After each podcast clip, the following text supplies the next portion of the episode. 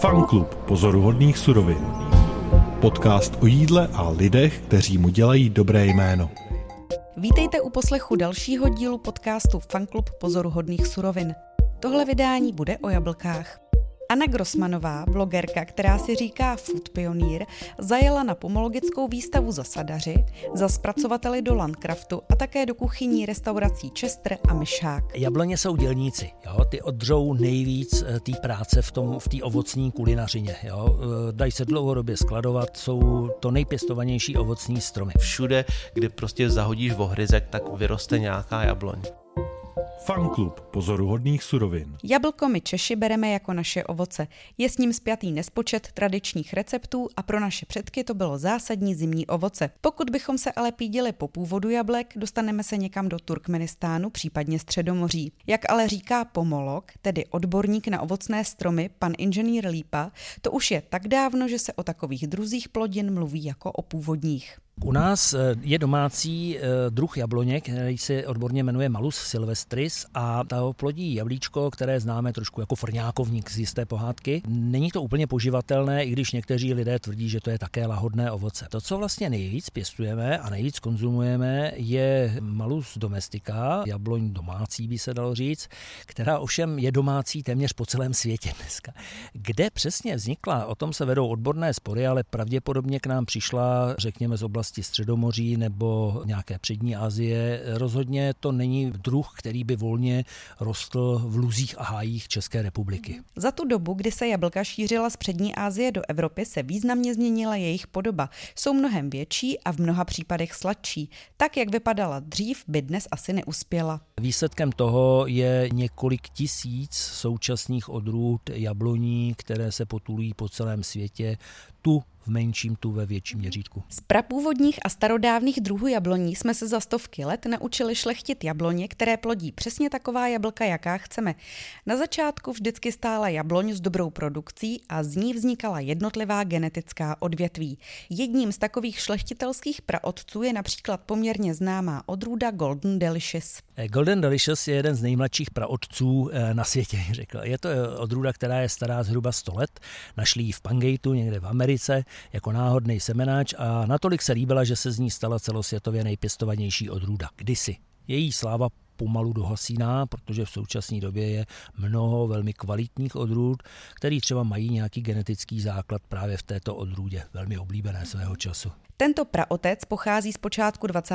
století. Do druhé světové války totiž vznikaly nové odrůdy pouze z náhodných semenáčků. Dnes už se to dělá jinak. Po 50. letech ty nové odrůdy vznikaly úplně jinýma metodama. Jo? Člověk eh, vybral velmi pečlivě, který otec, který matka jsou jakoby vhodný, který dávají naději na nějaký jako super výsledek.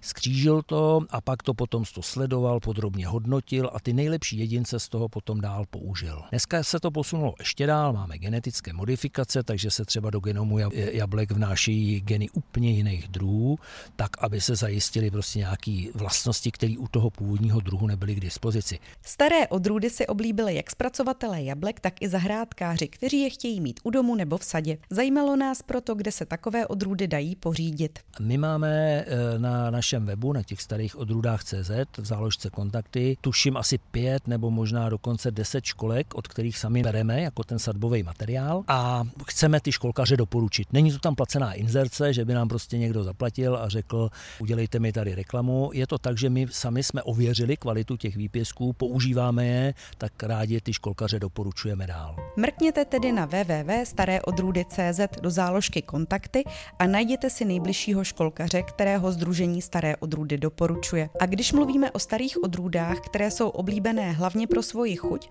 postoupíme v našem podcastu podcastu o kousek dál a přesuneme se z pomologické výstavy do Turska, do pěstitelské pálenice Landcraft za Ondřejem Kopičkou. My jsme tady v Tursku v pěstitelské pálenici a v lihovaru Landcraft. Sedíme tady s Ondrou Kopičkou. Takže Ondro, ty máš hektar jabloňového sadu. Na svém webu uvádí, že máš kus vinice, půl hektarovou ovocnou zahradu, vyrábíš cider a mošty, víno a mnoho let si pořádal ciderové přehlídky v Meat Factory, kde se lidé nejen vzdělávali na přednáškách, ale taky tam bylo možné ochutnat spoustu amatérských ciderů. V oboru si pro mě teda určitě průkopník, protože se tu bavíme o jabkách, tak se musíme zákonitě bavit i o cideru, protože prostě to je základní surovina a obzvlášť ten cider mně přijde, že tady vyprovokoval právě takovou tu jako vlnu zájmu o starý odrůdy. Jak vzpomínáš na tyhle ty začátky cidraření tady v Čechách? Mlhavě. Stalo se strašně moc věcí mezi tím a i když já jsem začal dělat první cider, tak to bylo omylem, protože mi skvasil mošt a babička vždycky říkala, že když něco skvasí, takže to mám vylejt,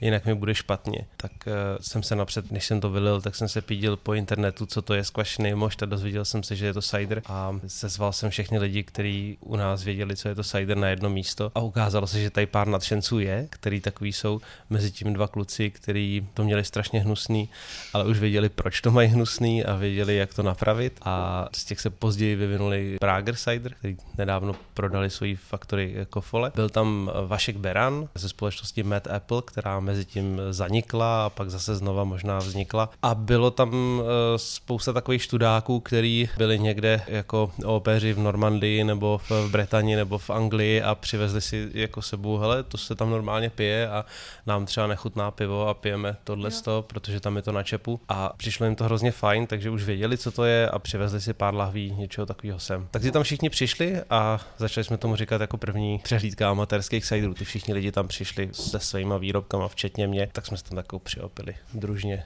Myslíš si, že tomu cidrařskému řemeslu, který tady teda znovu je, vděčíme za to otevření otázky starých sadařských odrůd? V tom komerčním spektru asi ne. Tady je asi třeba rozdělit několik věcí. U nás se vždycky dělalo jablečný víno. To znamená, jabka se kvasily a neříkalo se tomu cider, to je takový ten hodně fancy název moderní, ale prostě jabčák vždycky tady vznikal a my jsme přesně na té kolem té 50.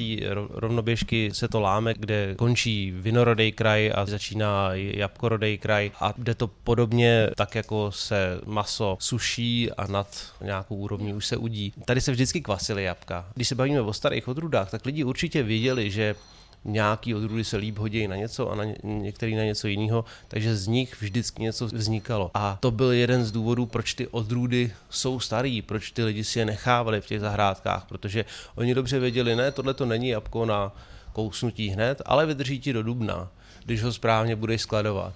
Ale to ti ten golden nevydrží. Co jsou ty konkrétní odrůdy, které ty teda na to zpracování do toho moštu, ať už z toho vyrábíš cider, nebo calvados, nebo jakýkoliv jiný tekutej jako produkt, co teda od něho chceš? Prostě jdeme do sadu, kde rostou jabka, které nejsou na konzum, kde jsou opravdu tyhle, ty, jak tomu říkáme, starý odrůdy. Ještě můžeme se zastavit potom u toho spojení starý odrůdy, protože to je taky trošku zavádějící. A my je seberem a vymoštujeme. A tyhle ty jabka prostě chutnají líp. Mošt z těch jablek chutná stokrát líp. Když pojedeš na jich do středozemí, tak ta réva tam roste v takovém objemu, že ty lidi, ty obyčejní lidi, kteří tam mají něco v zahrádce, tak to mají, aby měli nějaký víno. A je to přesně tak, jak my se chováme k těm jabkám, tak oni se chovají k té révě. Protože je to tam, roste bez problémů, případně bez postřiků a tak. A stejně tak to jabko tady. My si ho nevážíme, protože vlastně ono nám vyroste na každý mezi. Od polabí až po podkrkonoší, všude, kde prostě zahodíš vohryzek, tak vyroste roste nějaká jabloň. Když teda opravdu zahodíš ten ohryzek do toho pole a něco ti vyklíčí, tak je to náhodný semenáč. A ten semenáč nenese znaky toho, z čeho to je. To znamená, když zahodíš ohryzek Golden Delicious, tak ti nevyroste Golden Delicious, ale vyroste úplně jiný jabko. A tohle, jestli si pamatujete na Johnnyho Appleseeda, tak tenhle ten chodil s těma semínkama po Americe a sázel stromy, ale vyroste po každý něco jiného. Jsou odrůdy, které mají afinitu k tomu, že z nich vyrostou děti, které jsou jim podobnější, třeba jadernička, ta si to nese větší části než, než jiný odrůdy, ale v naprostý většině případů vznikne něco úplně jiného. A veškerý jablka, aby si zachovala tu odrůdu a tu odrůdovost a ty charakteristiky, které se ti na tom líbí, tak to se množí vegetativně, to znamená štěpováním, hroubováním. A ty můžeš tohleto jablko, který ti vyroste z toho ohrysku, použít jako semenáč, jako to, na co roubuješ, je to tvoje podnož A teprve na to naroubuješ tu plodnou odrůdu. Ale pokud ten semenáč necháš dostatečně dlouho na tom místě, tak zjistíš, co z něj vyroste. On ten semenáč neplodí tak rychle jako odrůda, kterou naroubuješ, ta plodí třeba po třech letech ten roub a ten semenáč plodí třeba po deseti, po patnácti letech. Většinou to bude keřovitý, drobný, hořký, nepoživatelný jabko. Ale někdy zahraje nějaká náhoda a vznikne z toho nová odrůda. Tohle je 90% všech těch starých odrůd, o kterým my se bavíme, tak vzniklo takhle, že si lidi všimli, že to jabko má nějakou vlastnost, že má nějakou charakteristiku, že jsou z ní dobrý křížely, že se dá uchovat do dubna, že skvěle kvasí, že má dost kyselin na to, aby to pH stabilizovalo ten kvas. Třeba má nějakou vlastnost, kterou ty lidi chtěli udržet a proto si z ní odebírali rouby a štěpovali ho na jiný podnože a tím pádem množili tuhle tu odrůdu. I Golden Delicious vzniknul jako náhodný semenáč. My jsme Landcraft založili s tím, že se budeme starat o jabka, že, že všechny zachráníme. A těch sajdrů už tady bylo tolik, že nám přišlo, že spát se do, do této škatulky je nesmysl. Pojďme je vydestilovat, ty jabka, a pojďme je dát do sudu. Jablečná pálenka, která je uleželá v sudu, podle mě přečůrá všechny slivovice světa. Jediný důvod, proč se víc u nás pije slivovice než jablečná pálenka, je ten, že ta slivovice se dá vypít velice rychle po vypálení. Zatímco ta jablečná pálenka potřebuje čas, potřebuje uležet ve dřevě. My, když jsme se potkali s Petrem, tak jsme si říkali, no pojďme udělat něco, co to dotáhne, tenhle ten extra krok a budeme ty skvělé jabka, o kterých víme, který tady všude kolem Prahy padají, protože lidi si kupují zahrady, sady, s tím, že tam jednou postaví barák, dceři, nebo já nevím, se tam odstěhují na důchod, ale mezi tím tam padají tuny jablek každý rok k zemi a jsou to právě, jak říkáš, často tyhle ty staré odrůdy, nebo odrůdy, které jsou vhodné na mošt, na kvašení, daleko víc než na přímý konzum. Pojďme to všechno sbírat, kvasit, to už umíme, už víme, jak to dělá tamhle ten, tamhle ten a pojďme to, tomu dát tu extra mile a, a poříme si destilační kolonu a dáme to do sudu a bude to skvělý.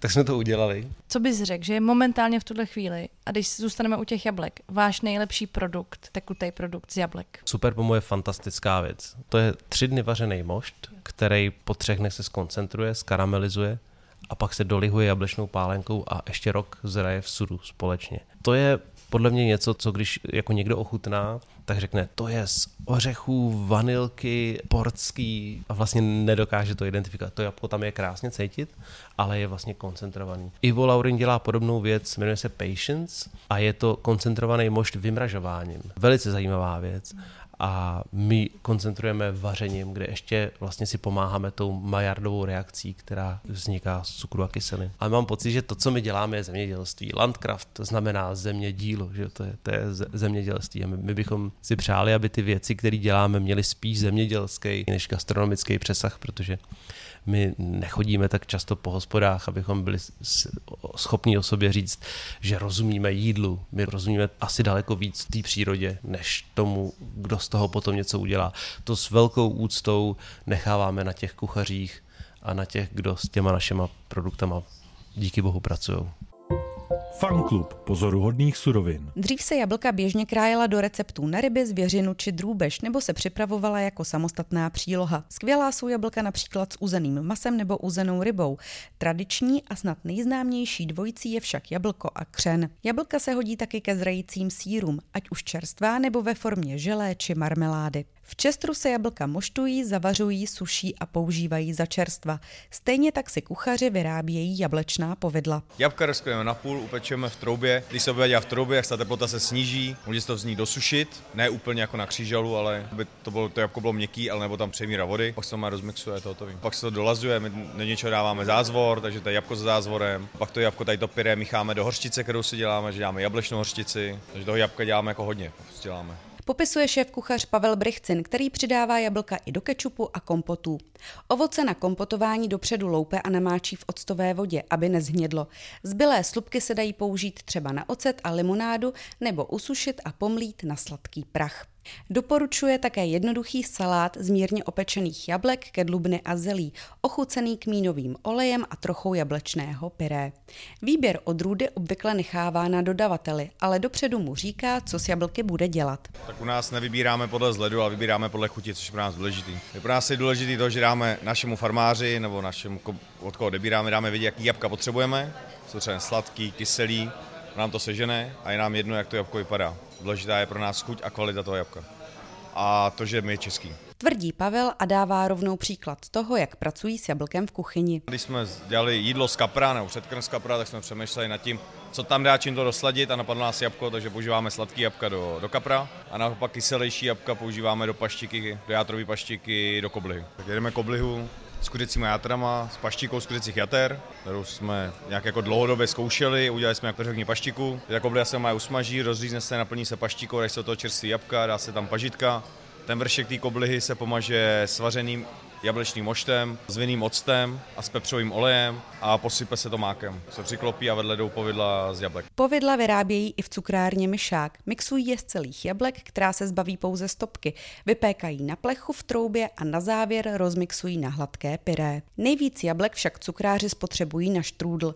Šéf cukrář Lukáš Pol nám zopakoval několik zásadních kroků.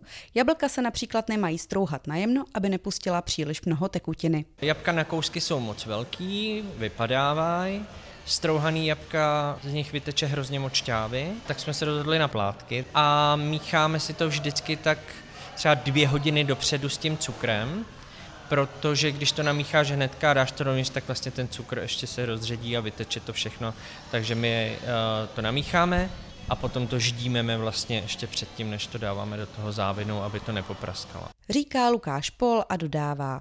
Aby nám jablka nezhnědly po nastrouhání na plátky, tak je ještě pokapeme citronovou šťávou a přidáme trošku rumu českého Božkova. Štrůdl nezapomeňte před pečením propíchat. Pára z vařícího se ovoce se tlačí ven a potrhala by těsto.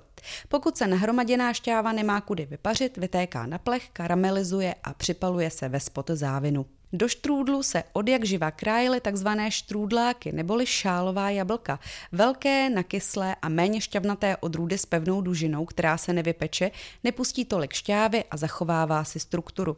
Mezi typická štrůdlová jablka patří kardinál žíhaný, bojkovo obrovské nebo libernáč sloupenský a vinický, případně menší boskopská jablíčka.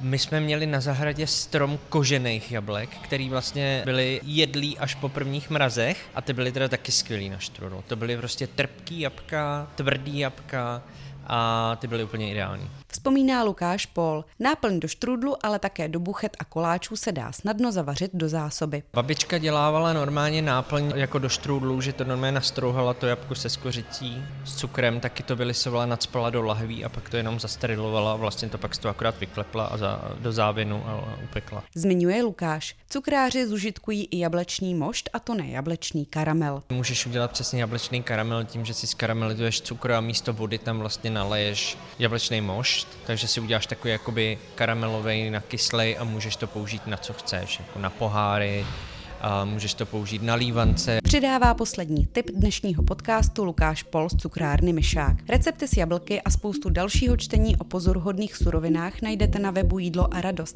A my vám děkujeme, že nás posloucháte i čtete. Fanklub pozoruhodných surovin. Podcast o jídle a lidech, kteří mu dělají dobré jméno.